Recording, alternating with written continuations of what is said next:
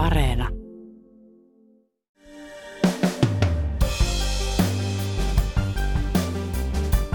Pitkän nousun ja suurten tuottojen jälkeen pörssikurssit ovat tänä keväänä olleet laskussa.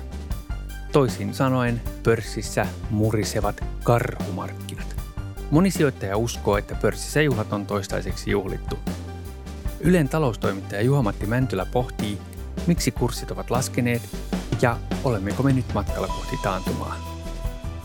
Tänään on tiistai 31. toukokuuta. Kuuntelet Ylen uutispodcastia. Minä olen Heikki Valkama.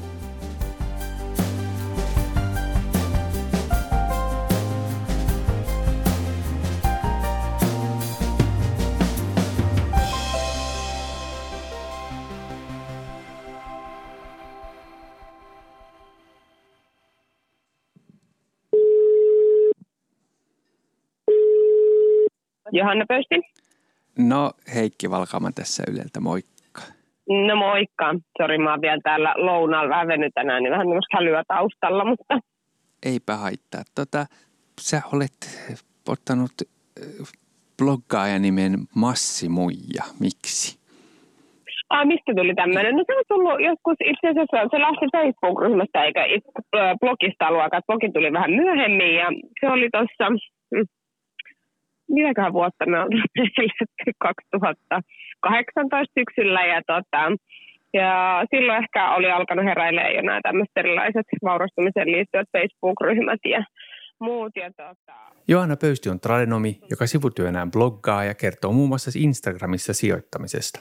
2016 mä itse tota, kävin tämmöisessä varallisuusvalmennuksessa ja ö, ihan oman talouden hallinta mielessä ja sitten tota, päädyin sitten sinä vuonna ostamaan ensimmäisen sijoitusasunnon ja sitten olisiko seuraavana vuonna sitten about vuosi sen valmennuksen jälkeen, niin aloitin sitten osakeita tai tuon rahastosijoittamisen oikeastaan ensin ja osakkeet tuli sitten myöhemmin suorat osakkeet. No millaisia, millaisia rahastoja osakesijoituksia sulla on? No mulla on itse asiassa useampaakin, mä arvan, että alkaa olla hyvin sekalainen salkku kohta. Mä olen avannutkin meidän Instagramin puolella, mutta tota, mulla löytyy ihan perusindeksirahastoja ja sitten tota, on vastuullisen sijoittamisen kriteereitä täyttäviä ETF-rahastoja ja sitten on tota, yksi tämmöinen aktiivisesti hoidettukin kestävään energiaan tota, sijoittava rahasto. Tämä kevät on ollut pörssiin sijoittaneille melkoinen karuselli. Tuossa eilen pidettiin liveä myös sanoin, että, että näyttää siltä, että suorin osakkeisiin ei olisikaan kannattanut sijoittaa, että rahastot on ollut oikein hyvä vaihtoehto. Massimu ja Johanna Pöysti ole ainoa, jolla on ollut sijoitustensa kanssa tänä keväänä pohdittavaa. Kevät on ollut laskun aikaa pörsseissä ympäri maailmaa. Yhdysvalloissa pörssi on avautunut jyrkässä laskussa. Muun muassa teknologiaindeksi sijoitukset painuivat vuoden ensimmäisellä neljänneksellä miinukselle. Euroopan pörssit ovat jälleen laskeneet laajasti. Ylen taloustoimittaja Juha-Matti Mäntylä seuraa pörssiä paitsi työnsä puolesta myös piensijoittajana.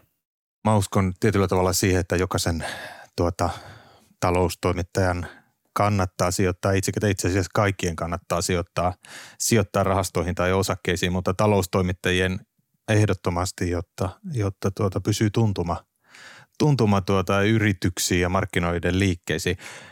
Tänä keväänä se on tietysti ollut hieman kivuliampaa, eli, eli tuota, keskimääräinen suomalainen osakehan on pudonnut useamman kymmenen prosenttia, että, että tuota, todellisia kasvajia siellä, siellä on tuota muutamia kymmeniä ja isoja niin kuin osakkeiden arvoa on menettänyt pitkälti toista sataa osaketta.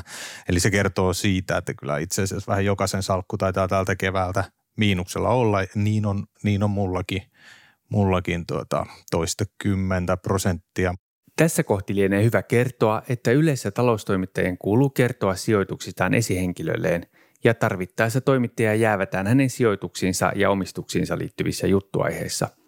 Mutta siis takaisin pörssiin. Ammattisijoittajat puhuvat karhumarkkinoista. Kyse ei siis ole karhukaupasta, vaan pörssin käyttäytymisestä, siis siitä, että kurssit ovat pudonneet 20 prosenttia edellisestä huipusta.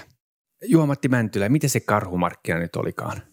Karhumarkkinat, bear market, on pitkän nousun jälkeinen, jälkeinen voimakkaan laskun markkina, jos muista oikein. Toiset ei niinkään puhu prosenteista, vaan saatetaan puhua siitä psykologiasta, joka sijoittajiin, sijoittajia niin kuin valtaa.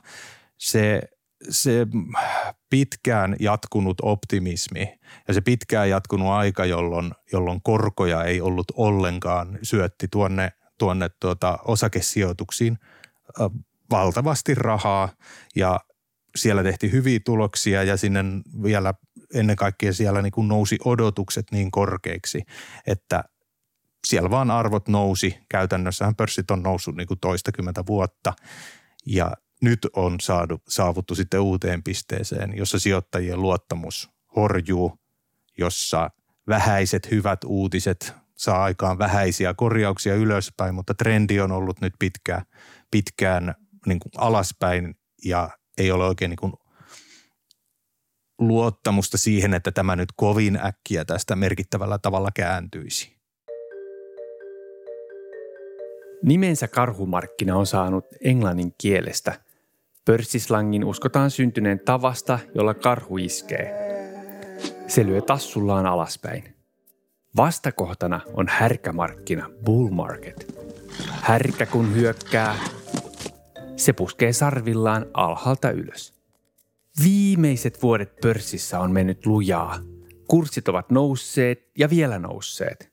Siellä on monta syytä taustalla ja jos nyt katsoo ikään kuin tämä äh, keskuspankkien valtava elvytyspolitiikka on siinä yksi tekijä. Eli korot pidetty alhaalla, jolloin, jolloin tuota, ää, sen kaukanakin tulevaisuudessa oleva voittoodotus on houkutteleva, jos ei sillä sinun kädessä olevalle niin kuin rahalle mistään saa riskitöntä tuottoa no niin kuin käytännössä korkojen kannalta, niin silloin se raha alkaa ikään kuin ohjautua sinne. Toisaalta tullut, tullut sellaisia yhtiöitä niin kuin, niin kuin tuota Google, Facebook ja nämä, jotka on noussut valtavaan arvostukseen. Tesla voisi ottaa, ne kaikki kek, keksivät jotain aivan uudenlaisia juttuja ja sijoittajista ja piensijoittajista ja isommista sijoittajista alkaa tuntua, että, että nyt ihan – kaikki asiat on nyt vähän eri lailla kuin toisin. Vaikka nyt, että sähköautot tulee ja yksi yhtiö voi tulla ja vallata ison osan koko markkinasta, kaikki vanhat viisaudet alkavat tuntua nimenomaan vanhoilta viisauksilta. Ja sellainen äh, optimismi siitä, että tästä on tie vain niin kuin ylöspäin, niin se on tarttuvaa laatua. Ja ennen kaikkea elvytys, mutta sitten myös tällaisia, tällaisia tuota, esimerkkiyhtiöitä, jotka näyttää, että, että pitkään voidaan kasvaa, niin se on, se on siellä suurimpana syynä taustalla. Edes koronapandemia ei tehnyt pörsseille vakavaa hallaa. Ensimmäisenä koronakeväänä nähtiin kurssien sukellus, joka kuitenkin kääntyi pian taas nousuksi. Miten on mahdollista, että edes pandemia ei ajanut pörssejä kurimukseen? Se on hyvä kysymys, jota varmaan tullaan niin kuin miettimään paljon jälkeenpäin, kun tätä, sanotaan tätä viiden vuoden kautta pohditaan. Mutta ennen kaikkea se kyllä varmisti sen, että, että tuota, massiivinen elvytys jatkuu ja kasvaa. Yhdysvalloissa jaettiin äh, shekkejä ihan tavallisille kuluttajille. Meillä Euroopassa tehtiin enemmän tämmöisellä niin keskuspankkielvytystä tuonne, ostettiin velkakirjoja, Yhdysvalloissa jaettiin käytännössä rahaa ihmisille, jotta he kuluttaisivat ja, ja pysyisivät, pysyisivät rattaat pyörimässä, niin, niin olihan se sellainen viesti, joka kertoo, että, että tuota nopeaa paluuta sellaisen perinteiseen politiikkaan, jossa on korot ja, ja muut, niin, niin tota, ei ole näkyvissä. Sitten toisaalta teknologiayhtiöpuolella, joita, joita kohtaan mulla on tietynlainen lukkarirakkaus, niin, niin tuota, siellä oli tietysti ihan uudenlaisia yhtiöitä, äh, jotka menestyivät. Äh, tämmöiset videoneuvotteluyhtiöt, kuten Zoom, tuntui kaikista erittäin hyvältä idealta, kun etäneuvottelut tulee. Äh, ihmiset käyttivät paljon aikaa television ääressä kodeissaan, jolloin Netflix ja sen kaltaiset striimauspalvelut olivat hyvin kiinnostavia. Suomessa voidaan ajatella vaikkapa QS-valmistaja Harvia, jonka, jonka tuota, ö, osake kiisi kovastikin korona-aikana, niin, niin silloin oli näkymää yhtiö oli muutenkin mielenkiintoinen monen mielestä, mutta myös se, että kun on korona, niin sitten rempataan koteja ja kesämökkejä, niin kiuas tai, tai joku muu kodin sisustusjuttu kuulostaa, kuulostaa hyvältä ja herättää mielenkiintoa ja on kasvubisnestä, niin korona, korona synnytti enemmän kasvuodotuksia kuin vei sitä pois. Näin se vaan on nähtävä. Vaikka koko ajan oli, oli ongelmia koronan vuoksi, kuten esimerkiksi nämä, nämä tuota erilaiset toimitusketjut ja logistiikka ei ole toiminut ja yhä Kiinassa on, on isot koronasulut, jotka estää teknologiayhtiöiden sirutoimituksia ja autotehtaita pysäytellään yhä. Näin niin kuin koronan ongelmakohdat on yhä siellä jotka pahentaa tätä nykyistä tilannetta, mutta ne eivät kyllä hillinneet sitä optimismia, joka vielä, vielä vallitsi vuosi sitten markkinoilla. Pandemian aikana ilmaantuivat esimerkiksi niin sanotut meemiosakkeet. Meemiosake on osake, josta netissä esimerkiksi keskustelupalstoilla innostutaan jostain erikoisesta syystä ja sitten sitä ostetaan ja hintaa ikään kuin nostetaan keinotekoisesti – Esimerkkinä melko arvottavana pidetty GameStop-pelikauppa, joka ampaisi pörssissä hurjaan nousuun, kun siitä tuli meemi. Jotkut ovat esittäneet, että pörssi on erkaantunut reaalimaailmasta. Tämä todellinen maailma ja pörssimaailma tai, tai erilaisten, erilaisten sijoitusinstrumenttien maailma, niin mä ajattelen, että ne ehkä niin kuin – ne aina seurailee toisiansa ja välistä ne on vähän kauempana toisistaan silloin, kun sijoittajilla on eniten hybristä ja, ja luottamusta, mutta sitten aina se realismi ottaa aika ajoin kiinni ja, ja tuota, ruvetaan katsomaan, että niin hetkinen, mikä se yrityksen tuotto tällä hetkellä on ja paljonko siitä kannattaa maksaa. Silloin tullaan lähemmäs sinne ja sitten taas uh, tulee optimismin aika, jolloin luottamusta – on pidemmälle tulevaisuuteen, niin silloin on myös ikään kuin äh, välittyy se, että no ei se mitään, vaikka yhtiö tekee vähän tappiota, niin, niin tuota, kyllä minulla on aikaa odottaa. Niin tämä, tämä aina vaihtelee, eli, eli tuohon tota, ei ole selkeä kyllä ja ei, paitsi että voi tietysti nyt todeta, todeta että tämä äh, meemi osakekupla, jossa, jossa tuota, käytännössä lähes konkurssikypsistä mm, peli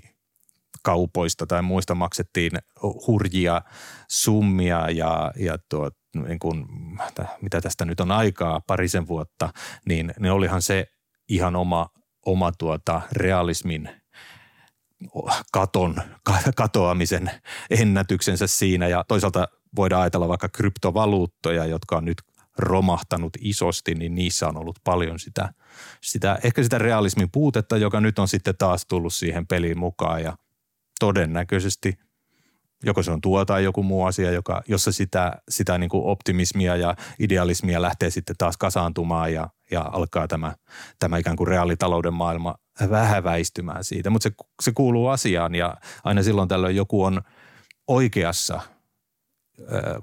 vaikka sitä epärealistiseksi kutsutaan, niin silloin joku oikeassa ja joku muuttaa maailmaa mutta se käy ehkä vähän harvemmin kuin, kuin ajatellaan.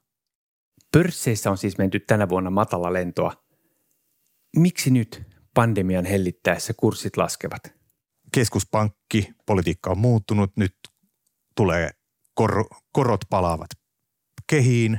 Tämän taustalla ja myös niin kuin sodan vuoksi kaikki on kallistumassa.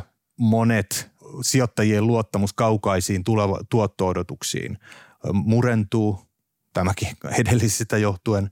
Eli ne toi hyvin paljon toisiinsa, toisiinsa sitoutuneita syitä. Ja kyllä sitten ihan sota sinällään synnyttää, synnyttää epävarmuutta myös, myös muuten kuin hintojen hinnan, hintojen nousu kuvastaa sitä, mutta se sota on siellä. Ja sitten nämä ratkaisemattomat logistiikka- ja tuotantoketjujen ongelmat, jotka, jotka tuota, kyllä ovat toimitusjohtajien puheissa, aina kun heitä kuulee, niin, niin niitä muistetaan aina toistaa, että se on se iso ongelma siellä taustalla, vaikka Nokia olisi, olisi tuota, alkuvuodesta tehnyt ja myynyt enemmän tukiasemia, mutta kun ei pystynyt, kun oli, oli Hongkongissa satamat seis tai joku Shanghaissa satamat seis tai, tai joku muu vastaava, vastaava tota, logistiikan ja tuotantoketjun haaste siellä. Ne, se vähän jopa niin kuin unohdettu, mutta kyllä ne siellä, siellä niin kuin niitä yrityksiä kiusaa tällä hetkellä todella pahasti yhä. Inflaatio jyllää ja se tarkoittaa monelle yritykselle ongelmia. Toisaalta pörsseihin vaikuttaa myös siis se, että keskuspankit haluavat hillitä inflaatiota nostamalla korkoja. No nyt kun kaikki maksaa enemmän. Se inflaatio on kuluttajahintojen nousu, mutta se on myös niin kuin muiden kuin kuluttajien hinnat nousevat silloin. Nyt vaikka sitten polttoaineiden hinnat nousee tai, tai tuota, apulannan ja lannoitteiden hinnat nousee, niin, niin tuota, sitten seuraa yrityksille ongelma, että, että tuota, se täytyy siirtää sinne hintoihin. He ostaa kalliimmalla ja kest, maksaa enemmän valmistaa jotain ja se täytyy saada eteenpäin sinne kuluttajille. Jos, ei sitä, jos herää epäilys siitä, että tämä yhtiö ei saa siirrettyä hintoja kuluttajia maksettavaksi, se tarkoittaa silloin automaattisesti sitä, että sen yhtiön tulos laskee. Ja no, se on syy myös sitten hyvin voimakkaasti laskevaan pörssikurssiin. Eli, eli tämä ei ole, tämä ei ole niin kuin vain kuluttajien maksamista hinnoista, vaan kyllä se kiusaa niitä yrityksiä, jotka niitä raaka-aineita ja, ja tuota polttoainetta tarvitsevat kuljettaakseen ja valmistaakseen tavaroita ja palveluita. Tämän, tämän lisäksi se inflaatio johtaa keskuspankkipolitiikkaa, jossa nostetaan niitä korkoja. Ja silloin ne osakkeet näyttävät huonommilta sijoituskohteilta kuin, kuin tuota, sitten vaikka äh, niin kuin sijoittaminen korkoihin. Siinä niin kuin ikään kuin ne on, ne on kuitenkin aina sijoittajilla vaihtoehtona, ehtona, että kumpaan, jos jostain muualta saa riskitöntä tuottoa, mitä nyt velkakirjoja, valtioiden velkakirjoja varsinkin yleensä pidetään, niin sitten ikään kuin ne osakkeet näyttää sen verran vähemmän houkuttelevilta. Venäjän hyökkäys Ukrainaan on tehnyt Euroopassa tulevasta epävarmempaa. Ja toki sillä on myös suorat seuraukset. Esimerkiksi energian kallistuminen vaikuttaa monella tavalla eri yritysten toimintaan. Juha-Matti Mäntylä, listataan vielä, mitkä asiat siis huolestuttavat sijoittajia nyt? No niin, oikeastaan kaikki edellä, edellä mainittu, että, että tuota, no, inflaatio nousevat korot, kuluttajien epä, epäluottamus, geopolitiikka, Kiinan, Kiinan tuota, yhä itsepäisesti tiukasti kiinni pitämä koronasulkupolitiikka. Kaikki nämä on tosi niin kuin pelottavia asioita.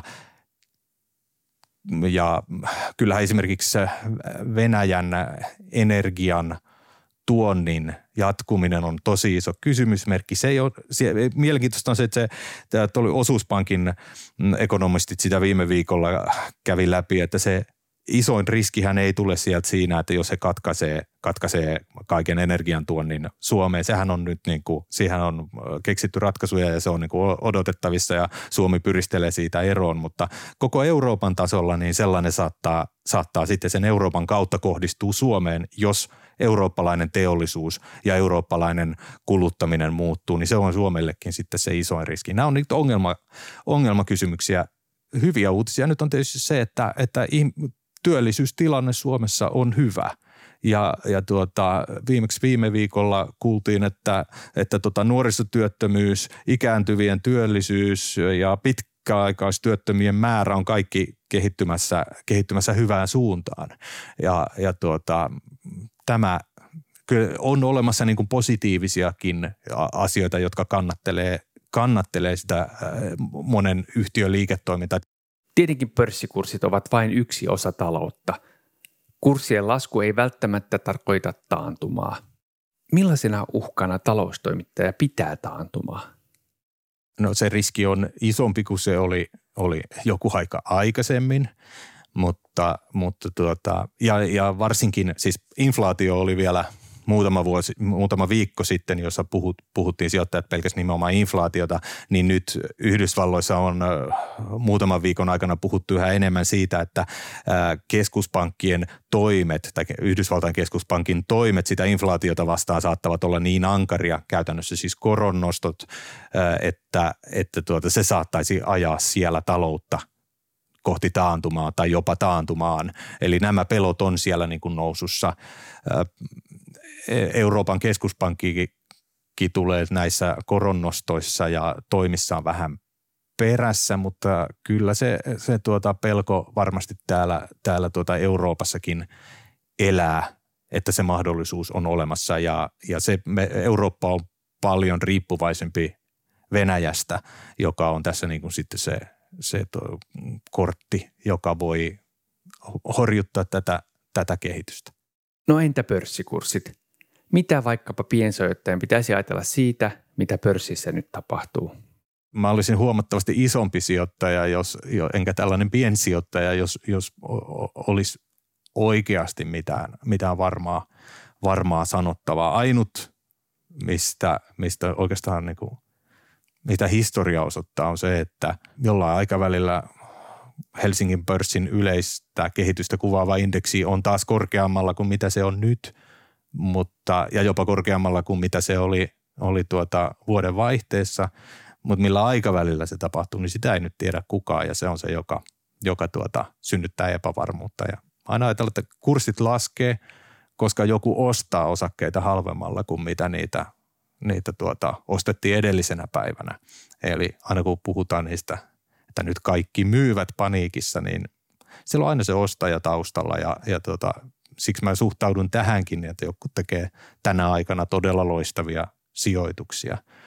Ja, ja tuota, se on mielenkiintoista sitten seurata viiden vuoden tähtäimellä, että millaisia neroja tämä aika on sitten siellä synnyttänyt.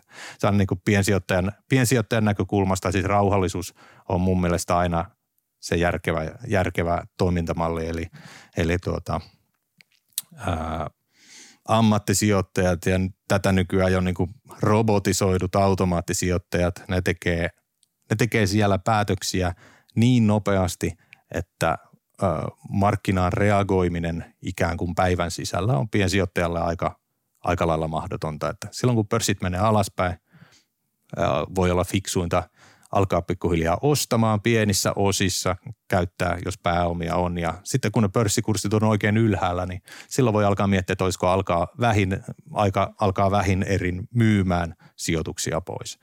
Että tämä on ehkä niin kuin se, mitä, mitä minulla on kerrottu, kun olen, olen tuota ammattilaisilta kysynyt, ja se on aika raivostuttavan yksinkertaista, joka on, on tuota sitten, sitten pitkän linjan sijoittajille tuottanut tuottanut sellaista keskimääräistä vajaan 10 prosentin vuosituottoa noin niin kuin vuosikymmenten yli.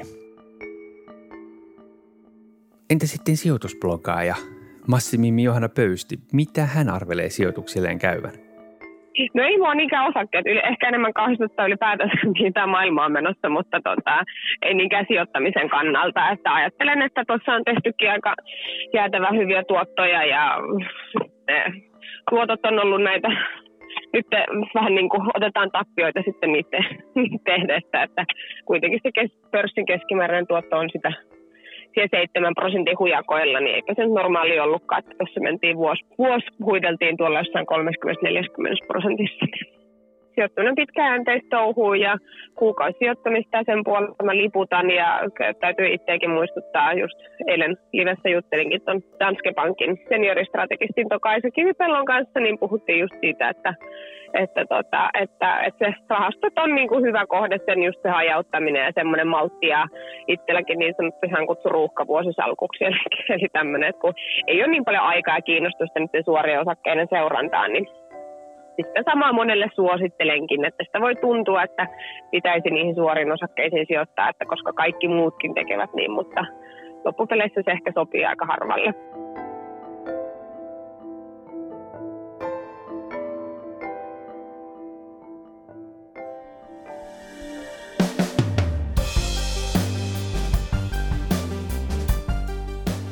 Kiitos, kun kuuntelit Ylen uutispodcastia.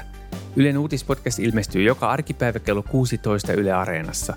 Sieltä löytyvät myös uutispodcastin edelliset jaksot ja voit lisätä meidät suosikiksi painamalla sydäntä. Palautetta voit lähettää sähköpostilla uutispodcast.yle.fi ja löydät minut somessa at Heikki Valkama. Tämän jakson äänistä ja leikkauksesta vastasi Sami Lindfors. Uutispodcastissa me syvennymme siihen, mikä on tärkeää juuri nyt. Kuulemiin.